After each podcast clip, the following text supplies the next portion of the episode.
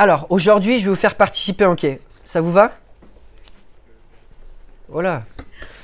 Today, I'm going to make you guys participate, okay? So if I ask questions, I'm expecting feedback. Otherwise, I will look very awkward. Ça, pourquoi est-ce qu'on se réunit le, dim- le, le dimanche pour faire un culte? C'est quoi le but d'un culte biblique selon vous? C'est quoi le, le, le but d'un culte biblique? Et si, si on peut mettre le PowerPoint... Euh, et comme ça, on peut... On peut euh... Ok, j'ai une candidate avec plein de courage. Clarisse, dis-moi, c'est quoi le but central? Si on devait mettre une idée, on fait ça une fois par semaine, on fait, on fait des cultes, c'est, c'est, c'est la tradition biblique, tradition chrétienne, mais pourquoi finalement est-ce qu'on fait un culte? Ok, Clarisse. Pour parler de Dieu. Pour parler de Dieu. Est-ce que vous êtes d'accord? Pour parler à Dieu. Et pour parler à Dieu, mais est-ce qu'on peut faire ça à d'autres moments? On peut, on peut parler à Dieu toute la semaine? On peut entendre des prédications sur nos téléphones toute la semaine. Est-ce que les cultes, finalement, c'est unique ou pas? Elena? euh, On vient à l'église pour le louer. On vient à, Dieu, à, à l'église pour louer Dieu. Euh, oui, alors c'est, c'est, c'est vrai, quand on, on se réunit, on a, on a cette tradition très très ferme dans les églises chrétiennes qu'on a envie de chanter, on a envie de proclamer Dieu, il y a des versets qui en parlent. Euh... Ok. Mais est-ce qu'on peut faire ça chez soi? Est-ce qu'on peut faire ça sous la douche? Chanter? Est-ce qu'on peut faire ça dans la voiture? Donc à quoi, à quoi ça sert de venir le dimanche alors? On est ensemble. Alors on le fait ensemble, il y a une dimension de faire ensemble. Mais après on peut se réunir ensemble à un resto, entre chrétiens. On peut ré- se réunir en semaine pour étudier la parole. Qu'est-ce qui finalement fait que, que ces, ces rencontres du dimanche... qui sont si centrales dans la vie chrétienne, euh, c'est quoi leur but? Alors j'aime bien poser cette question, parce que beaucoup de choses qu'on fait dans le christianisme, on le fait parce qu'on a hérité des manières de faire, on se dit bah ouais, on est chrétien donc on le fait quoi. Et euh, c'est pas pour remettre en cause les, les cultes, je pense qu'ils sont extrêmement importants, mais peu de personnes ont vraiment réfléchi à, à si tu devais vraiment mettre le doigt sur à quoi sert un culte, de l'expliquer en une phrase, bah, pourquoi est-ce qu'on fait ce qu'on fait? Quoi d'autre? Qu'est-ce, qui est, qu'est-ce qu'on fait le dimanche quand on se réunit? La communion, ouais. Donc on a, on a parlé de, de, de le faire ensemble, donc, donc d'échanger, de, de, de, de, peut-être de servir avec nos dons spirituels aussi, ça fait partie de la communion, de, de s'engager. Mais ça, on peut le faire dans la semaine aussi. Il y a la Sainte Seine, donc il y a, il y a des moments aussi, des, des, des temps mis à part, De, de célébration des, des ordonnances que Dieu nous a données. Donc ça, c'est, c'est un peu plus unique au dimanche, souvent. Ouais, on, on, on vient pour s'encourager. Donc c'est bien, si vous avez pensé à tout ça avant de venir aujourd'hui, on va, on va avoir un temps ensemble très très riche. Mais j'aime bien poser la question, pourquoi est-ce qu'on finalement, on se réunit le dimanche? Et qu'est-ce que ça change? Est-ce qu'on se réunit pour donner de l'argent? Ben, on peut faire ça depuis Internet aussi, hein, on peut faire ça depuis chez soi. Est-ce qu'on on, on se réunit pour écouter des messages? On peut faire ça chez soi. Est-ce qu'on se réunit pour chanter? On peut faire ça chez soi. Est-ce qu'on on se réunit pour entendre la parole? On peut faire ça chez soi. La raison pour laquelle c'est si important de savoir pourquoi on se réunit, c'est que si nos cultes n'ont pas de sens, notre vie n'aura pas de sens non plus. Quand tu réfléchis à, à l'histoire du, du mot culte, Euh, les religions ont des cultes depuis la nuit des temps. À, à, à quoi servait un culte pour les Romains, par exemple? À se rendre propice les dieux, quelque part. À, à, à se préparer pour se rendre propice aux dieux. Alors c'est rigolo parce que le terme « église » vient d'un mot grec qui était la, la place de rencontre, qui était une place de travail. Et où il y avait des cultes, les, les, les gens dédiaient leur travail, et puis ensuite ils travaillaient. Donc c'est, c'est intéressant que le mot que Jésus a choisi, l'ecclésia, l'assemblée, est un lieu de travail où il y avait des cultes pour se préparer au travail. Mais depuis la nuit des temps, pourquoi est-ce qu'on fait un culte? On fait un culte pour avoir du sens à, à ce qu'on fait derrière.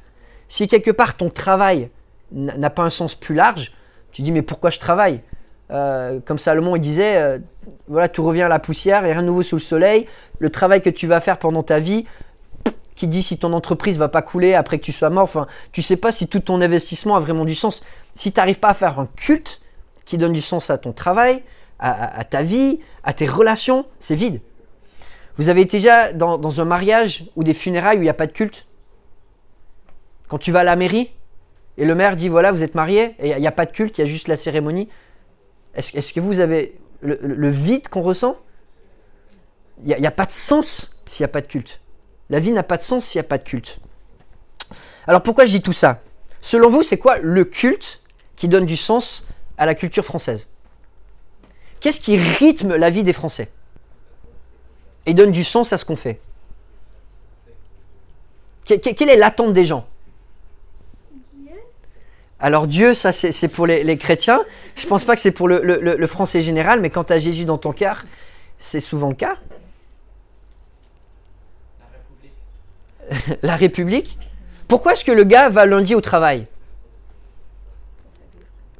Qu'est-ce qui le motive à aller lundi au travail? Parce qu'il y a le week-end.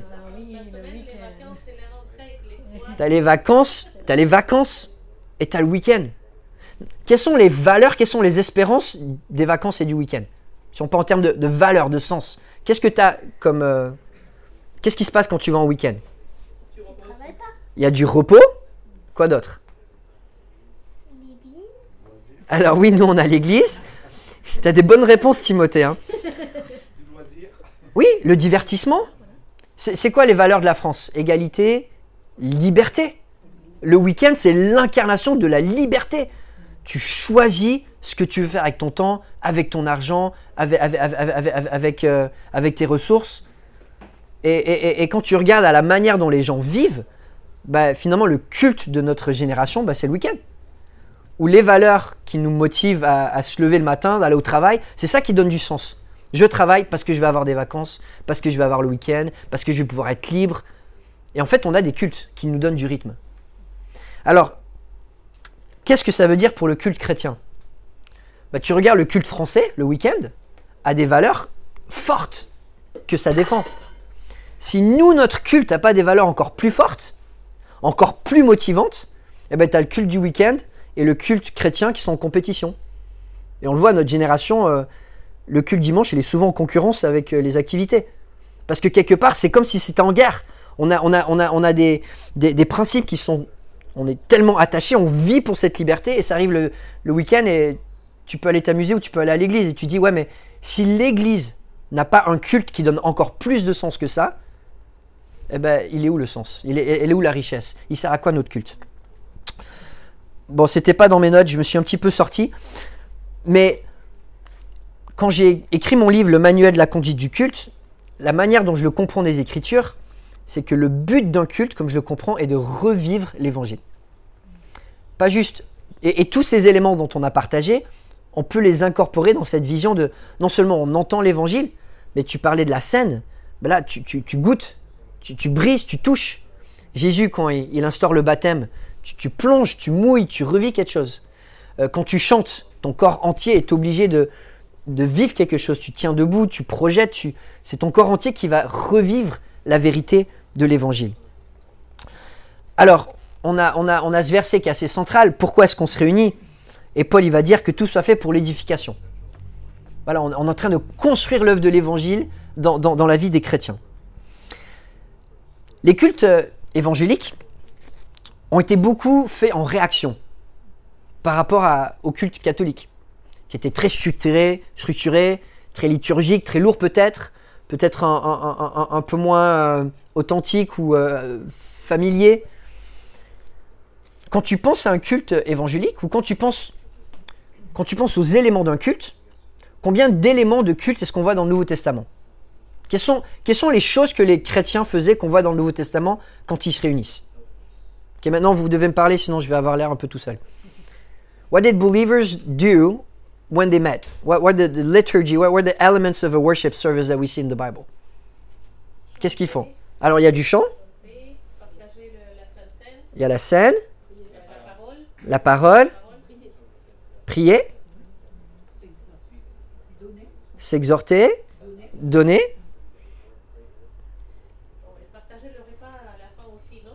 Donc, il y a, y a, y a, y a manger ensemble aussi qui peut... Oui, Timothée?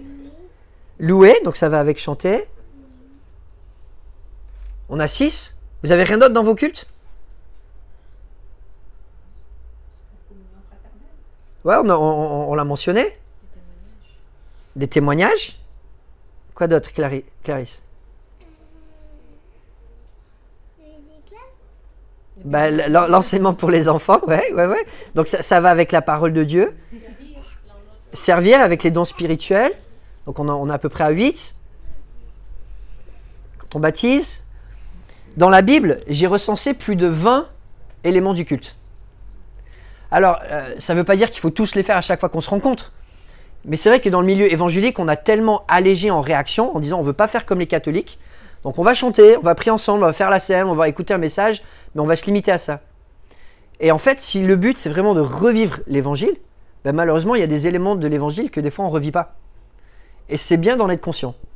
Donc là par exemple, on a parlé de la prière en commun, la lecture des Écritures, le premier culte euh, chrétien qu'on a recensé, cent cinquante après Jésus-Christ, euh, Justin Martyr écrit « On lisait la Bible avec autant de temps qu'on en avait ». Et c'est vrai que les gens n'avaient pas la Bible chez eux. Donc si vous voulez l'entendre, bah, ils venaient à l'église. Et l'idée c'est, bah, le temps réparti, on va lire ce qu'on est capable de lire. Et puis ensuite, bah, on va prêcher sur, euh, sur ce qu'on a lu. La prédication de la parole, on l'a mentionné. Le partage du repas du Seigneur.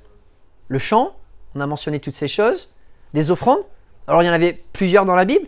Tu as des offrandes pour les pauvres, comme des offrandes pour la, la vie de l'église.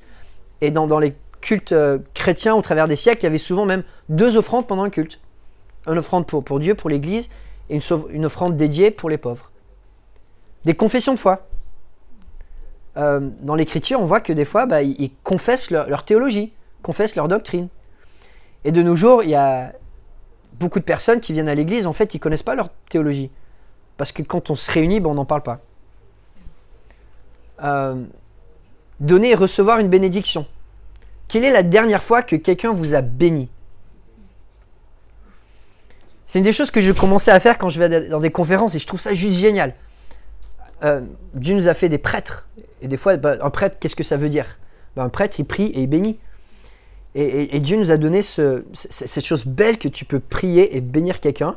Faire une prière de bénédiction, tu n'as pas besoin de, de recenser les requêtes pendant une heure et prier pendant deux secondes après. Tu pries une bénédiction pour la personne et c'est quelque chose de super encourageant. Et, et, et c'est ce qu'on voit dans, dans les premiers cultes. Ben, il y avait cette partie de bénir et de recevoir aussi la bénédiction.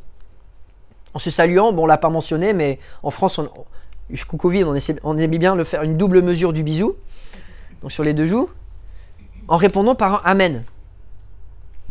Euh, je prie pour des musiciens dans cette assemblée. Mais vous savez que la, les premières églises, il n'y avait pas de musiciens. Dans les premières églises, il n'y avait pas de musiciens. Les musiciens, euh, dans la culture juive, étaient pour le temple. Et dans la synagogue, il n'y avait pas d'instrument. Et l'église, au début, ressemblait beaucoup plus aux synagogues qu'au temple. Euh, c'était plus familier, c'était plus dans les maisons, c'est, c'était des regroupements. Et en fait, ils ont, ils ont un peu voilà, pris l'historique de la synagogue où finalement, ben, les instruments, c'était pour les gros rassemblements du temple. Mais dans l'église, il n'y avait pas d'instrument. Et le Nouveau Testament ne parle pas d'instrument. Il n'y a, y a pas de mention de jouer avec des instruments. Mais il y a le dire, le « Amen ». Et encore de nos jours, quand tu vas dans la synagogue, souvent, tu as... T'as le rabbin qui va chanter et l'assemblée qui va soit répéter, soit dire un Amen. Donc il y avait une participation du chant, bah, il n'y avait pas le PowerPoint, il n'y avait pas le, l'Internet. Donc si tu ne connaissais pas les paroles, bah, c'était bien que quelqu'un les dise et puis ensuite toi tu répètes. Ou sinon le dise et toi tu dis Amen en disant bah, j'ai écouté et je réponds. Donc la, la, la louange des premiers chrétiens était sans instrument. Et ce qui est intéressant, c'est que les instruments sont arrivés avec l'évangélisation. Quand l'évangile a commencé à grandir, et à atteindre de nouvelles, de nouvelles ethnies, des nouveaux groupes, eh ben c'est là où l'expression de l'évangile a pris des formes différentes et la louange a, a permis l'expression de la louange comme l'évangélisation. Des témoignages, des paroles à propos. Alors, paroles à propos, bon, ça, ça serait peut-être débattu, mais ma, ma compréhension de la, de la prophétie aujourd'hui, euh, c'est vrai que dans, dans, dans le Nouveau Testament, il y a, il y a le don de, de prophète. Et des fois, ça peut prêter à confusion parce que le mot prophétiser, c'est parler devant les gens. C'est pas nécessairement prédire le futur. Et même les prophètes du Nouveau Testament prédisent très peu le futur, en fait. Mais il, il, il me semble que même aujourd'hui, des fois, Dieu va, va te mettre à cœur, de, à partir de la parole, une parole qui va être particulièrement impactante pour l'assemblée, pour une personne qui vient de la parole. euh, je sais que c'est à débattre, mais il y, y a ce don encore de, bah de la, ça peut faire partie de la prédication, de parler une parole qui va impacter parce que c'est en lien avec la situation spirituelle de l'Église. L'expression de la reconnaissance. C'est, euh, c'est presque partout dans les rassemblements de l'Église dans le Nouveau Testament. Les chrétiens se rassemblent pour exprimer de la reconnaissance. Et Paul va dire, quand vous vous rassemblez, exprimez votre reconnaissance. Et vous pouvez regarder dans, dans la Bible, ça parle de rassemblement chrétien, on va parler de reconnaissance. C'est, c'est, c'est l'attitude centrale qu'on doit avoir. La confession des péchés. Quelle est la dernière fois où vous êtes allé à un culte et vous avez confessé vos péchés ? C'était peut-être le point qui pour moi m'a plus bouleversé quand j'ai commencé à creuser tout ça. Parce que tu dis, ok, si on veut revivre l'évangile, bah, l'évangile ça passe par quoi ? Ça passe par la transformation intérieure, où tu réponds à la parole et une, en, en ajustant ta vie. Et donc ça, ça passe en, en faisant une confession de foi, euh, confession de péché. Calvin, dans son église, tous les dimanches, il lisait une confession de péché. En disant, Dieu, on se présente devant toi et on est pécheur, on a besoin de ta grâce. Combien de chants vous connaissez où il euh, y, y, y a la mention ou la, la confession de péché dedans ? Dans nos cultes, on ne chante pas la confession de péché, on ne la pratique pas, bah après on ne sait plus comment faire. Et on le fait de moins en moins. Quand on, a, on comprend le but d'un culte, de revivre l'évangile, bah on va vouloir revivre l'évangile. Et s'il y a des éléments de l'évangile qui ne sont pas là, alors ça ne veut pas dire qu'il faut le vivre à tous les cultes. Mais pour moi, c'est essentiel, une fois tous les quelques mois, une fois par mois, d'avoir des chants ou d'avoir un moment de prière ou un moment de silence qui va revenir sur cette, voilà, cette dimension du péché euh, et de la confession. Le baptême, la communion fraternelle, on en a parlé, la discipline. La discipline d'église, on voit ça en Matthieu dix-huit, c'est probablement pas la, la chose la plus populaire qu'on aime faire quand on se réunit. Mais en même temps, Jésus, il va donner un chapitre sur la vie de l'église et ça parle de bah, on veille les uns sur les autres. Et une manière dont on veille, c'est quand quelqu'un veut, il veut pas se repentir, il veut pas vivre l'évangile, bah tu lui dis, écoute, tu te comportes pas comme un frère, on peut pas te traiter comme un frère. Ça veut pas dire qu'on arrête d'aimer cette personne-là, mais ça veut dire qu'on l'aime différemment. L'affirmation des vœux et des serments. Euh, est-ce que, est-ce qu'on fait des, des vœux et des serments dans les églises aujourd'hui ? Alors, la Bible nous met en garde de ne pas faire des vœux qu'on ne devrait pas faire. Mais en même temps, quand tu deviens membre dans une église, est-ce que tu t'engages ou tu ne t'engages pas ? euh, Je sais qu'il y a des églises, par exemple, quand tu deviens membre, eh ben, tu as euh, euh, bah, un serment de membre que tu prononces avec l'église et, et qui t'engage. Mais quelque part, une des choses qui faisait que l'église primitive finalement était engagée, bah, à un moment, si tu veux être engagé, bah, faut le dire. Et ça, ça faisait partie d'une de leurs expressions. Mandater des responsables et imposer les mains sur eux. Donc là, ça faisait partie des cultes. Le jeûne, on voit des fois, les, comme avant, avant de partir pour la mission, Paul et Barnabas sont réunis avec, euh, avec d'autres leaders. Ils sont en train d'offrir un culte à Dieu au travers du jeûne et la prière. Et c'est là où le Saint-Esprit va dire « Mettez-moi à part Paul et Barnabas ». Et puis des annonces pratiques, ça on est bon les évangéliques, on aime bien les enchaîner. Euh... Alors tout ça, pour moi, je le mets un petit peu dans... dans, dans... Voilà, quand on parle de l'évangile, c'est une histoire, l'évangile. Et moi, j'aime bien réfléchir au culte comme une histoire. C'est-à-dire que tu as un fil conducteur du début à la fin. Euh, et un des premiers éléments de l'évangile, c'est que Dieu nous a accueillis. N'est-ce pas ? Dieu nous accueille dans sa famille en tant qu'étrangers. Et quand tu es dans une église où le conducteur de la louange est comme ça, il te dit « Ok, on va chanter le chant deux cent trente-six ». Tu dis « Mais d'habitude, tu ne regardes pas quelqu'un dans les yeux quand tu dis « Bonjour ». Et il euh, y, a, y, a, y a presque... C'est tellement opposé à l'évangile euh, de ne pas se dire bonjour, de ne pas saluer, de ne pas s'intégrer. L'évangile, le cœur de l'évangile, c'est que Dieu est venu nous chercher alors qu'on était étrangers. Et quand tu vas dans une église où on ne te dit pas bonjour, c'est presque se faire violence. Parce que l'évangile, c'est pas supposé être ça. Et c'est... Bon, je pense que les églises évangéliques, on pense souvent à l'accueil en disant c'est, c'est, c'est quelque chose qui est important pour nous. Mais quand on le comprend comme une expression de l'évangile, ça devient encore plus important. Et ben oui, on, on veut s'accueillir, on, on, on veut se dire on est ensemble, parce que c'est ce que fait l'Évangile. L'Évangile nous a rassemblés alors qu'on était étrangers. Ça commence par ça, euh, l'Évangile. L'écoute de la parole. Bon, c'est pour ça que dans nos cultes, ben, on aime mettre la, la parole au centre. On aime la lire, on aime la prêcher, on aime la chanter. Moi, j'aime bien dire à, à mes responsables, j'ai pas juste en, envie qu'on, qu'on parle de la parole, j'ai envie que nos cultes soient saturés de la parole. On va prier la parole, on va chanter la parole. Euh, on aime bien conclure le chant avec euh, une doxologie, une, une prière de, enfin, un, un passage de bénédiction, de louange, pour donner à la parole de Dieu le dernier mot.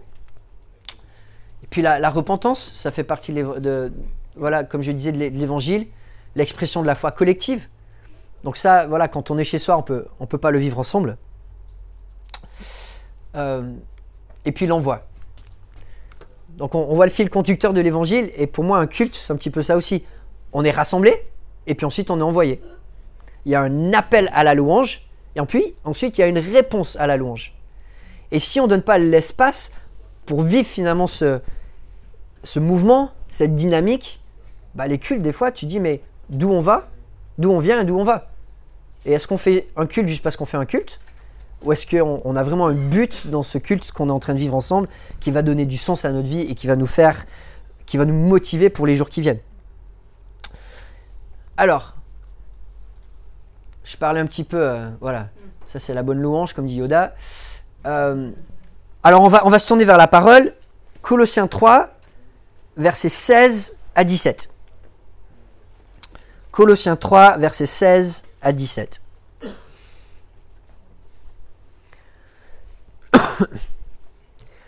Alors ce qui est beau avec, euh, avec les cultes, avec la louange, c'est que la, lib- la, la Bible nous, nous, nous donne vraiment beaucoup de liberté. Et c'est pour ça que de, dans, dans les églises évangéliques, on voit des diversités d'expressions de la louange euh, super riches. Bah, on a le droit, parce que la Bible euh, ne donne pas des paramètres extrêmement stricts. Mais j'aime bien Colossiens trois parce que ça nous donne quand même certains guides. Et aujourd'hui, j'aimerais qu'on regarde à quatre attitudes de la louange. Et peu importe euh, si vous êtes impliqué, euh, si vous aimez si vous jouez un instrument, si vous chantez devant, enfin, on est tous impliqués dans la louange. Et aujourd'hui, j'aimerais regarder comment et pourquoi. Colossiens trois, je vais, je vais lire la parole de Dieu, versets seize et dix-sept. Que la parole de Christ habite en vous dans toute sa richesse. Instruisez-vous et avertissez-vous les uns les autres en toute sagesse par des psaumes, par des hymnes, par des cantiques spirituels. Chantez pour le Seigneur de tout votre cœur, sous l'inspiration de la grâce. Et quoi que vous fassiez, en parole ou en acte, faites tout au nom du Seigneur Jésus, en exprimant par lui votre reconnaissance à Dieu, le Père. Alors voilà, passage similaire en, en, en, en Éphésiens. C'est super riche comme passage. Quelques versets et pourtant c'est de la bombe. Que la parole, la louange c'est biblique, de Christ. La louange, elle est, elle est centrée sur Christ. C'est comme ça que Dieu s'est révélé. Il s'est révélé à nous au, au travers de son Fils. On n'a jamais vu le Père. On ne peut pas voir l'Esprit. Et la louange, elle, elle est centrée sur Christ d'une certaine manière. Habite en vous. C'est quelque chose de, de très riche qui, qui va saturer autant nos émotions que notre intellect, que notre mémoire, que, que, que l'expression commune. Euh, dans toute sa richesse. Donc ça, ça voilà, elle, habite l'air, elle sature l'air entier. Elle nous impacte à des niveaux différents. Instruisez-vous. Donc quand on chante, euh, c'est supposé être un enseignement.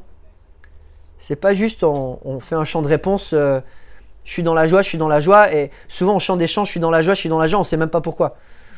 C'est, et si t'as, t'as, t'as pas médité avant, tu, t'as pas informé ton, voilà, ton, ton esprit de la parole de Dieu, ben en fait tu, tu dis le pourquoi mais pas le comment, ou enfin tu dis le, l'expression mais pas le pourquoi.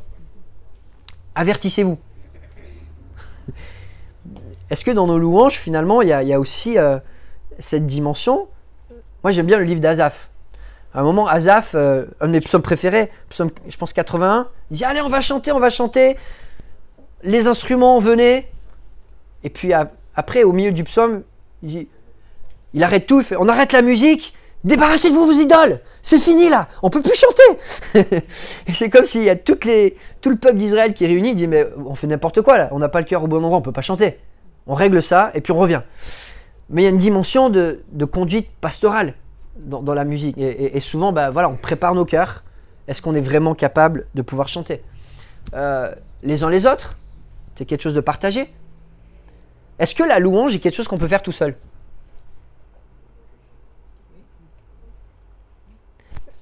Dans, dans, dans son étymologie, louer, c'est proclamer quelqu'un.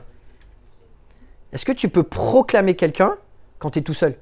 Ou est-ce que tu peux donner les louanges, enfin, informer les louanges de quelqu'un quand il n'y a, a aucun auditoire?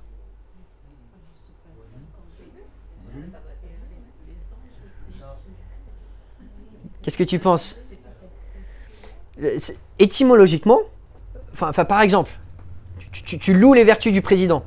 Va faire ça dans ta chambre tout seul et louer les vertus du président.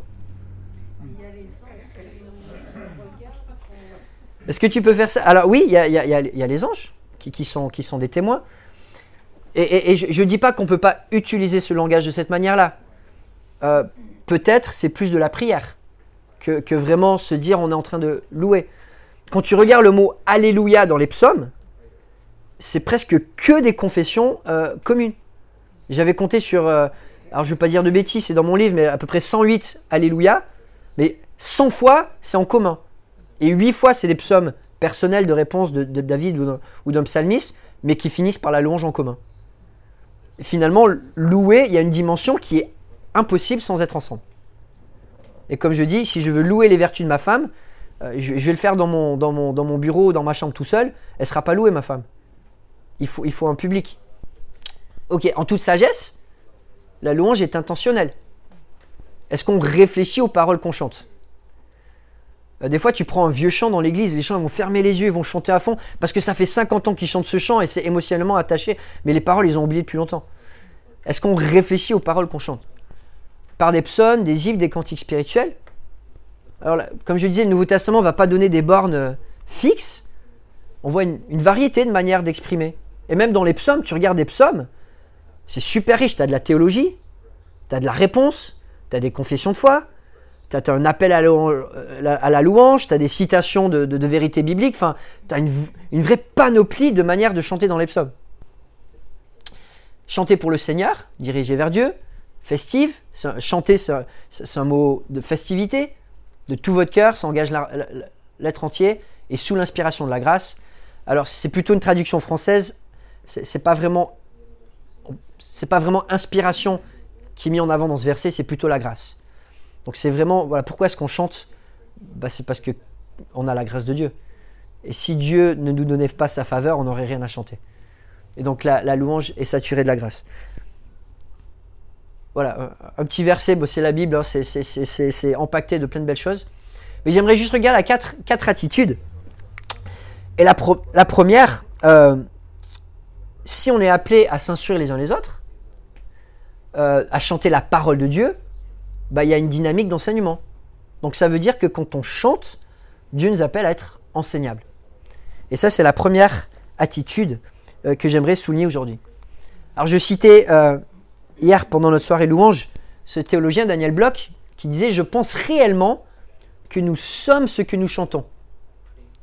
Une théologie superficielle produit une musique superficielle et la, mu- et la musique superficielle produit de la théologie superficielle. » C'est un cercle vicieux. Le défi de notre génération est de réinsérer de la théologie autant dans nos vies que dans notre musique. Aujourd'hui, dans les mouvements évangéliques, on est en train de renier la Trinité, on est en train de renier l'Évangile, on est en train de relier l'engagement, parce que c'est des choses qu'on a arrêté de chanter. Et quand tu regardes à, à ce livre, il y a tellement de vérités qu'on ne chante pas dans ce livre. Quels sont les thèmes dans ce livre qu'on, qu'on chante très peu, qui vous viennent à l'esprit comme ça?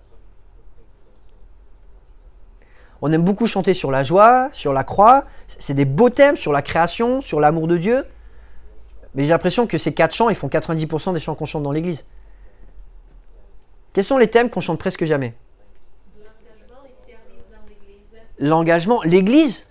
Il n'y a presque pas de chance sur, sur la réalité de l'Église, sur, sur l'engagement même de manière plus large, sur la sanctification.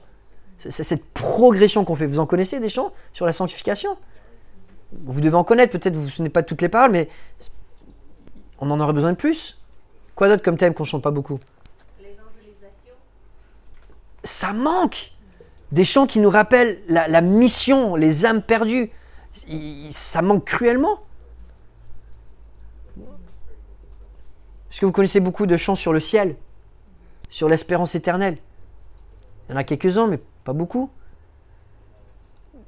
Et quand, quand on, on, on réfléchit à la richesse de la Bible, on se dit, mais pourquoi finalement nos chants, des fois, peuvent être si pauvres, alors que ce livre, il est si riche ? Et, euh, et, et très souvent, bah, les, les, les doctrines qu'on va renier, bah, c'est celles qu'on ne chante pas. Quand, euh, hier, on chantait un chant, « Il me gardera ». « He will hold me fast », we were singing that yesterday. Quand j'ai voulu traduire ce chant, les, euh, on m'a dit, écoute Philippe, il ne faut pas le traduire, il me gardera, il faut le traduire, il me soutiendra. Parce que les Espagnols, ils ont fait comme ça. Je leur dis, mais moi j'ai envie de, de parler de l'assurance du salut. He will hold me fast, en anglais, ben, c'est, c'est, c'est Dieu qui nous protège, qui nous garde. On n'a pas de chant qui parle de l'assurance du salut. Pourquoi est-ce que je ne peux pas avoir celui-là ? et, et, et la réponse que j'ai eue des, des, du comité de traduction, c'est non, non, on veut des chants que tout le monde peut chanter. Donc on veut pas, on veut pas cette théologie. Parce qu'on veut que tout le monde puisse chanter ce chant. Et alors je réponds, mais si moi je ne chante pas ma théologie, euh, le, le chant qui, qui parle de ma théologie, où c'est, quand c'est que je vais la chanter ? Et on a appelé l'auteur qui avait écrit ce chant en anglais pour lui dire, est-ce que tu parlais de l'assurance du salut quand tu as écrit ça ? Il a dit oui. Et on, on a pu utiliser cet argument pour finalement traduire le chant, il me gardera. Mais on a envie d'enlever la théologie parce qu'on veut qu'un maximum de personnes puissent chanter les chants. Mais la parole de Dieu, c'est puissant. Quand on chante la parole de Dieu, pour moi, bah, la partie louange devient aussi puissante que la partie prédication. Parce que c'est un ministère de la parole de Dieu. Et moi, j'aime bien dire à mon assemblée, quand je prêche, je suis une personne à prêcher, mais quand vous chantez, vous êtes deux cents, deux cent cinquante personnes à prêcher. Et ça, l'impact sur les visiteurs, c'est puissant. Quand quelqu'un rentre dans l'église et il entend deux cents personnes prêcher les louanges de Dieu ensemble, ça laisse les gens de marbre. La pluie et la neige descendent du ciel, ils n'y retournent pas sans avoir arrosé la terre, sans l'avoir fécondée et avoir fait germer ses plantes, sans avoir fourni de la semence au semeur et du pain à celui qui mange. Il en va de même pour ma parole, celle qui sort de ma bouche, elle ne revient pas à moi sans effet, sans avoir fait ce que je désire et rempli la mission que je lui confie. Donc ça va dans les deux sens. Dieu nous appelle à choisir des chants ou avoir une louange qui va nous instruire, qui va nous nourrir, qui va avoir le poids de la parole de Dieu. Et bah, l'attitude appropriée pour nous, bah, c'est d'être enseignable. De dire, ok Dieu, je vais chanter, mais est-ce que mon cœur, il est prêt à être manié par Dieu à ce moment-là ? Ou est-ce que je suis simplement l'émotion euh, de, de, de, des traditions, parce qu'on chante, parce qu'on est chrétien, et c'est ce qu'on chante. Et c'est vrai qu'on peut, on peut venir dimanche après dimanche chanter les mêmes vérités sans s'en laisser impacter si on n'a pas cette attitude. Et c'est comme lire la parole de Dieu. Tu, tu peux lire, je connais des personnes qui lisent la parole de Dieu tout, tous les jours et ça ça, ça change pas leur vie. Parce qu'il faut la bonne attitude qui va avec ça. La parole de Dieu est pleine de merveilles qu'on doit chanter. Vous savez quand a eu lieu le premier concert dans la Bible ?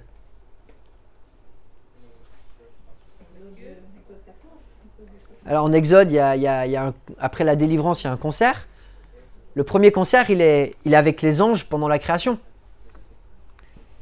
Où étais-tu quand j'ai fondé la terre ? Déclare-le, puisque tu es si intelligent. Qui a fixé ses dimensions ? Tu le sais, n'est-ce pas ?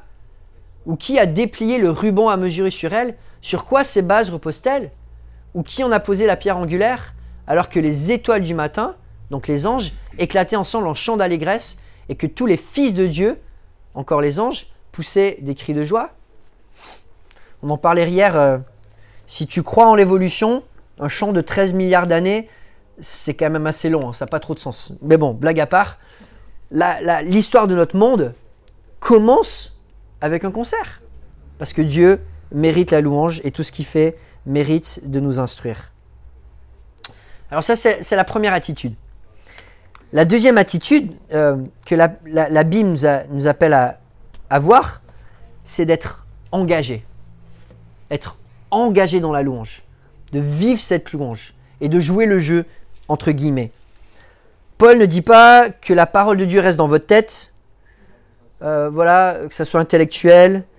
Il euh, y a quelque chose de plus. Ça prend l'être entier. Il y a une richesse dans la louange qui va en profondeur, un degré particulier. Et on le voit, chanter, bah, ça aide la mémoire. Euh, les chants qu'on a mémorisés, moi je me souviens encore des chants que j'ai appris en maternelle. Quand tu apprends un chant, ça reste. Et une, un des facteurs qui unit l'Église le plus, bah, c'est cette mémoire qu'on a par les chants qu'on chante ensemble. C'est incroyable ce qu'on peut faire dans, dans, dans, en termes d'unité de l'Église quand on crée une mémoire commune. Et il y a peu d'expériences qui apportent autant d'unité à l'Église que le chant.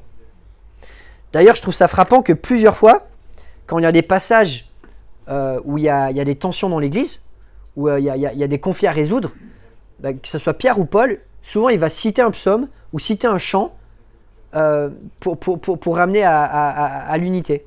On voit ça en, en Philippiens, on voit ça en Premier Pierre, où euh, il, il va parler, voyez, soyez, soyez unis, et puis il va citer un chant. Parce que quelque part, c'est ça qui nous unit dans notre pensée commune, notre adoration commune, notre vision commune. Chanter, ça nous connecte à nos émotions. Dieu est, est rempli d'émotions. Il se réjouit, il s'attriste, il se passionne, il se désintéresse, il se met en colère, il ressent de la jalousie, de la compassion, de l'amour, de la haine. Et on a été créé à son image. Bibliquement, euh, on est appelé à vivre la foi avec, avec des émotions. Euh, à, à, à, à, si tu n'as pas d'émotion face à l'évangile, c'est qu'il y a un problème. Mais en même temps, quand, euh, quand on... on on égalise l'œuvre de Dieu que à des émotions, des fois on rate quelque chose aussi, parce que ça devient déséquilibré. Et probablement une des plus grandes pauvretés du monde évangélique de nos jours, c'est qu'on a, on, on, on prend des émotions fortes, souvent sur des chants qui ont peu de contenu. Et tu essaies de créer des émotions fortes sur des vérités qui ne sont pas fortes. Et ça pour moi, c'est, en tant que pasteur, je me dirais c'est, c'est, c'est de la trahison pour les gens de mon église.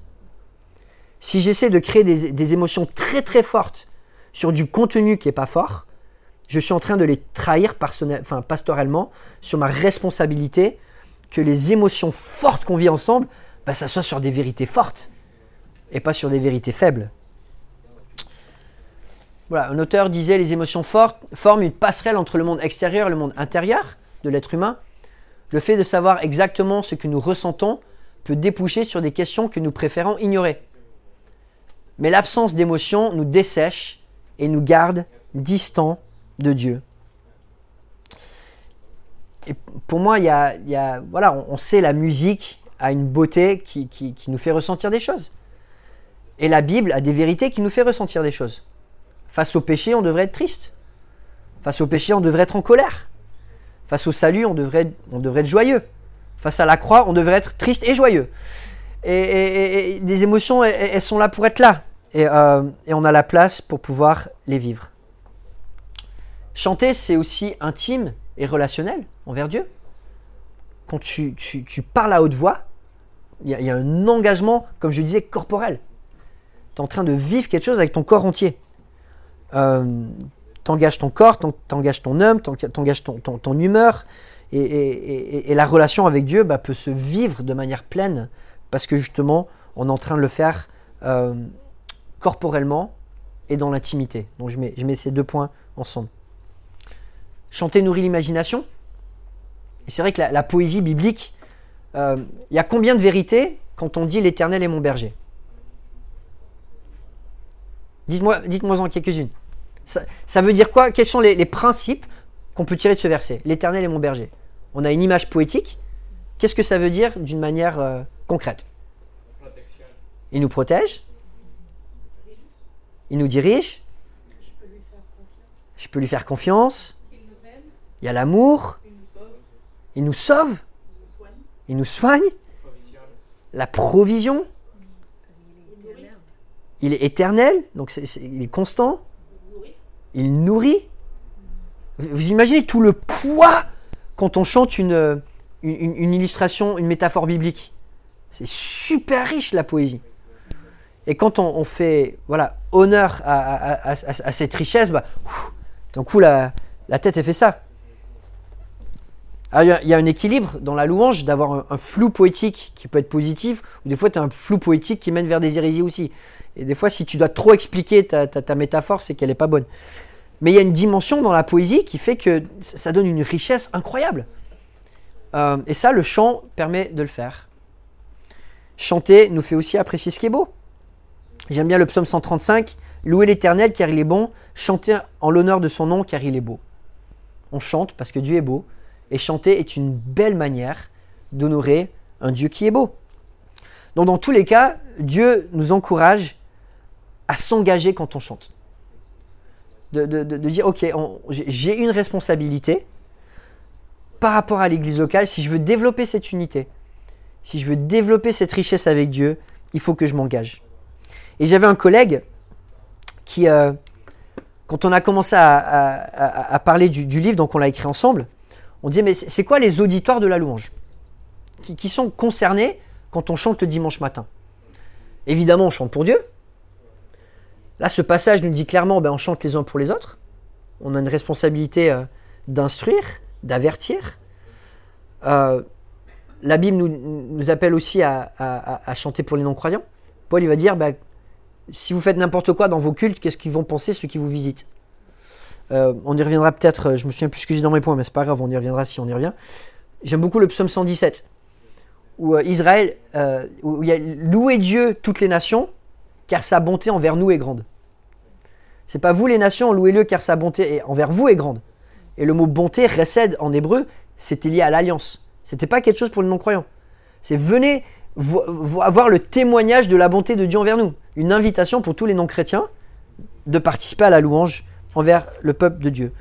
Donc on a une responsabilité envers les non-chrétiens, envers les chrétiens, envers Dieu, mais aussi envers nous-mêmes, envers notre propre cœur. Et des fois, quand tu es engagé dans la louange, tu as tellement envie que les gens chantent que des fois, toi-même, tu n'adores plus. Et ça, ça devient très problématique. Donc on est appelé à être engagé. Ensuite, on est appelé à être attentionné. Donc cette dimension, les uns les autres. Instruisez-vous et atti- a- a- a- avertissez-vous les uns les autres en toute sagesse par des psaumes, des hymnes et des cantiques. On a une responsabilité de témoignage. Aujourd'hui, je suis marié à mon épouse parce qu'elle a témoigné, elle m'a témoigné au travers de la manière dont elle chantait. Pas que je me suis converti, j'étais déjà converti, mais... On était dans la même église, mon épouse a une maladie auto-immune. Quand je l'ai rencontrée, elle avait dû quitter l'école, elle était en chaise roulante, elle avait des migraines, elle, elle, elle, elle vivait dans le Loir chez elle, et elle sortait de chez elle juste pour venir à l'église le dimanche matin.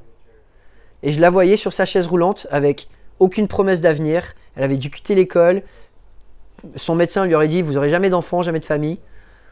Et, je, et, et, et, et quand je l'ai rencontrée, je, je me souviens encore la voir au fond de l'église chanter de tout son cœur. Et je lui ai dit « si elle est comme ça quand ça ne va pas, qu'est-ce que c'est quand ça va bien ?» Et, mais, mais quand tu vois quelqu'un qui souffre et qui chante à Dieu, mais ça change tout. Et quand tu connais les gens autour de toi dans ton église, tu, tu, tu sais cette personne qui, qui lutte dans sa famille avec son fils qui ne marche pas avec le Seigneur, et tu, tu, tu le vois chanter euh, « Dieu, je me confie en toi ». Bah, ça, ça a un impact sur ta vie. Quand tu as quelqu'un qui vient de perdre un membre proche et qui chante « Quel repos céleste », bah, ça a un impact sur ta vie. Une de mes choses euh, préférées, et je répète quelques points, mais c'est pas grave, dans la louange, c'est de ne pas chanter. Je ne sais, sais pas si ça vous arrive des fois de simplement écouter les gens autour de vous dans la louange. Et écouter le témoignage de ceux autour de vous qui disent « oui, je souffre, mais béni soit le nom du Seigneur ». Ça change notre perspective, n'est-ce pas? Donc on a cette responsabilité... De, de témoigner devant nos autres de, oui, ces vérités, je les vis et je les affirme autour de moi. Et quand quelqu'un visite l'église et voit que les gens qui ne chantent pas, il n'y a plus de témoignage, je suis désolé. Il n'y a juste plus de témoignage. On a la responsabilité de, de penser aux autres. Euh, et je sais que dans la musique, des fois, il y a des styles qu'on aime, il y a des styles qu'on n'aime pas. C'est comme ça. Y a, c'est rare que... Y a, y a, Il y a, il y a certains chants qui sont meilleurs que les autres, que tout le monde va aimer, mais très souvent, il y a des chants qu'on va aimer, des chants qu'on va moins aimer. Des fois, quand les, quand les paroles ne sont pas forcément bibliques, ça m'arrive de visiter une église où je ne vais peut-être pas chanter un chant. Mais je me dis, s'il y a des, des non-croyants autour de moi ou des croyants qui me voient faire la tête pendant un chant, qu'est-ce qu'ils vont penser? Est-ce que je suis en train de les instruire? Est-ce que je suis en train de les encourager? Est-ce que je suis en train de les avertir? Est-ce que je suis en train de les nourrir? Ou est-ce que je suis en train de leur dire... toi non plus, tu n'as pas besoin de louer Dieu. On a une, une responsabilité de, de penser aux autres, de ne pas être une distraction, mais aussi d'être un encouragement. on a une responsabilité d'être, d'être reconnaissant. Et ça, c'est la suite, Colossiens trois seize, tout ce que vous faites, bah, faites-le avec reconnaissance. Quand on chante, on est appelé à être reconnaissant. Et comme je disais hier après-midi, il y a peu d'endroits en France où tu peux avoir une salle entière où des gens expriment la reconnaissance tous en même temps de manière unanime. L'église, c'est super naturel. Tu ne trouves pas deux endroits où tu as autant de Français qui disent merci en même temps. Et on peut le vivre, ça, c'est, c'est magique, et c'est, c'est, c'est ce que Dieu nous appelle à vivre. On, on a une, une culture de reconnaissance qu'on peut développer dans un monde qui, qui n'exprime pas cette reconnaissance. Particulièrement notre génération qui ne sait plus c'est quoi la reconnaissance. On a une responsabilité de guider dans la vérité ceux qui sont autour de nous. Euh, et là, Paul, il écrit « Ne vous enivrez pas de vin, cela mène à la débauche, soyez au contraire remplis... Euh, » Ah non, ça c'est mon point suivant, pardon. De guider les autres dans la vérité. J'aime bien comment David, euh, dans un de ses psaumes, il dit « Je t'instruirai et te montrerai la voie que tu dois suivre. Je te conseillerai, j'aurai le regard sur toi. » David, il ne compose pas juste pour lui-même, il compose pour les autres. Il a envie de bénir les autres avec ses chants. Et quand on, on chante avec conviction, bah, c'est aussi un guide dans la vérité pour ceux autour de nous. On a une responsabilité d'être rempli du Saint-Esprit. En tant que croyant, si on est dans une phase de notre vie où on est en train d'attrister le Saint-Esprit, on n'est on n'est pas en phase avec Dieu, on, on, on fait une défaveur à ceux qui sont autour de nous. Dieu nous appelle à venir chanter en étant responsable devant lui, d'être rempli du Saint-Esprit. Ça fait partie de la louange, on ne peut pas chanter à Dieu sans le Saint-Esprit, et Dieu nous appelle à ne pas être enivré, mais au contraire, à être rempli de ce Saint-Esprit. Et il dit, voilà, dites-vous des psaumes, des hymnes et des cantiques spirituels. On ne peut pas chanter de manière spirituelle sans avoir le Saint-Esprit qui nous remplit. Et donc on est, on est appelé à chanter de cette manière-là. Graham Cole écrit « Pour qu'une assemblée soit remplie par l'Esprit, cela exige à la fois des attitudes et des activités. Le rassemblement chrétien n'est ni un concert d'amusement chrétien, ni une version contemporaine de l'école de Tyrannus, où nous nous rassemblons pour entendre une leçon biblique. Plutôt, c'est le temple du Dieu vivant. Christ est mort pour rien de moins. » Quand on loue le Seigneur, il faut qu'il y ait de la vie. Sinon, on n'est pas en train de vivre cet appel que Dieu nous a donné. Et on a une responsabilité face aux autres, bah, quand on se rassemble, quand on vient à l'église, bah, d'être rempli du Saint-Esprit. Et puis finalement, comme je disais, euh, écouter les autres. Et une de mes, de, mes, euh, de mes choses préférées, c'est juste d'entendre les gens autour de moi qui chantent, c'est tellement beau. Et puis finalement, la quatrième attitude, Euh, c'est d'être festif. Le mot chanter, un des... quand tu regardes à tous les synonymes dans les psaumes, c'est un langage de fête. Célébrer Dieu, jouer avec des instruments, euh, c'est vraiment un langage festif. Alors, et c'est comme ça que finit le verset, chanter pour le Seigneur, un terme festif, chanter psalo, euh, donc c'est voilà, euh, pour le Seigneur de tout votre cœur, sous l'inspiration de la grâce. Donc Paul nous encourage à, à psalmodier, à faire de la musique pour le Seigneur, c'est, c'est, à jouer des instruments, à, à chanter pour le Seigneur. Pourquoi est-ce qu'on se réunit un dimanche ?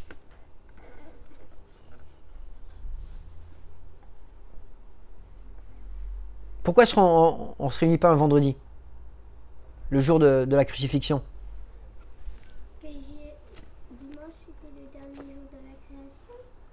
Alors, dimanche, c'est le premier jour de la création et c'est le premier jour de la nouvelle création avec la résurrection de Jésus. Le parallèle est magnifique. Vous vous rendez compte que c'est aujourd'hui, il y a plusieurs années, enfin un dimanche, que Dieu a créé le monde. Je trouve ça cool. Mais on, on, on, le dimanche est un jour où on célèbre la vie. Alors, j'ai, j'ai une sœur de l'église qui dit « Mais quand je viens à l'église, j'ai pas juste une émotion, moi. Pourquoi est-ce qu'on commence toujours les cultes dans la joie ? J'en ai marre, moi, j'ai envie d'être un peu plus monotone des fois, ouais, plus recueilli. » Et, et, et, et pour moi, c'est... alors il y, y a de la place pour ça. Il y a de la place pour, pour du recueillement dans les cultes. Mais le langage de la louange, quatre-vingts pour cent des, des quatre-vingt-dix pour cent, c'est, de la, c'est, c'est festif, c'est joyeux. Et on ne peut pas passer à côté de ça. Et voilà, on, on, on se réunit un dimanche et pas le vendredi parce qu'on célèbre la résurrection. On ne célèbre pas juste la crucifixion, on célèbre l'aboutissement de la crucifixion qui est de la vie, c'est la fête. Et quand on se réunit, c'est la méga fête. J'ai, j'ai, j'ai un ancien, il y a quelques semaines, qui nous disait euh, « J'ai jamais fait autant la fête depuis que vous êtes arrivés à l'église ». Et euh, je pense que c'était quelque chose qui était… Euh, quand, quand j'avais dix-sept ans, j'ai lu la Bible en deux mois et demi. Et c'est là où Dieu a vraiment ouvert mes yeux en disant « Mais en fait, euh, la Bible, elle te rend vraiment joyeux. » Et j'ai envie de passer le reste de ma vie à rendre les gens joyeux par la Bible. C'était vraiment mon appel. Et euh, c'était vraiment cool que notre ancien nous dise ça, parce qu'on se dit « Bon, Dieu est en train de faire quelque chose dans notre église et c'est chouette. » Mais que ce soit par les, les repas en commun, que ce soit par ce qu'on fait, on, en, on a envie d'avoir cette attitude festive où on, on, est, on est content d'être ensemble et on fait la fête ensemble. Et, euh, et c'est chouette de, de voir que ça s'est développé dans notre assemblée au, au fil des années. Ce verset, c'est de la bombe. Au contraire, vous vous êtes approchés du mont Sion, de la cité du Dieu vivant, la Jérusalem céleste. Et qu'est-ce qu'ils font, les anges ? Ces dizaines de milliers d'anges ont fête. Est-ce que c'est ce que tu imagines quand tu imagines la présence de Dieu ? Des stades remplis d'anges qui teufent, qui font la fête, qui célèbrent. Des fois, on, voilà, on pense aux, aux peintures de la Renaissance, et la présence de Dieu, c'est plus austère, c'est, c'est, c'est, c'est, c'est, c'est le silence, c'est, c'est la fête. Dieu est un Dieu qui... Son cœur, c'est la joie. Et ça a du sens pour nous, quand on, quand on se réunit, bah, d'être festif euh, et, et d'exprimer la joie. Euh, en Jean chapitre quatre, Jésus disait à la femme samaritaine que Dieu cherche des adorateurs qui adorent en esprit en vérité. Et je trouve ça beau parce que sa grâce, elle nous cherche. Et puis quand elle nous trouve, sa grâce, bah, c'est la fête. Et j'aime bien cet auteur qui disait sur la louange, Dieu le Père nous cherche. Nous ne pouvons pas créer l'adoration, nous ne pouvons pas fabriquer des cultes, plutôt nous répondons à une personne. L'adoration véritable n'est jamais la conséquence de nos efforts. L'adoration a lieu quand nous apprenons à dire oui de plus en plus, de manière à l'appel de Dieu de venir à sa rencontre. De manière concrète, on, on le voit dans, en Romains. Il y a onze chapitres où Paul parle de l'évangile, et puis au chapitre douze, il dit euh, « En conséquence, offrez vos corps comme un sacrifice vivant. » Pendant onze chapitres, il parle de l'évangile, et il dit bah, « C'est pour ça qu'on fait la fête, c'est pour ça qu'on s'offre, c'est pour ça qu'on fait ces choses pour Dieu. » Dieu, il a, il a pris l'initiative, et nous on y répond. On offre un culte à Dieu, parce qu'on y répond.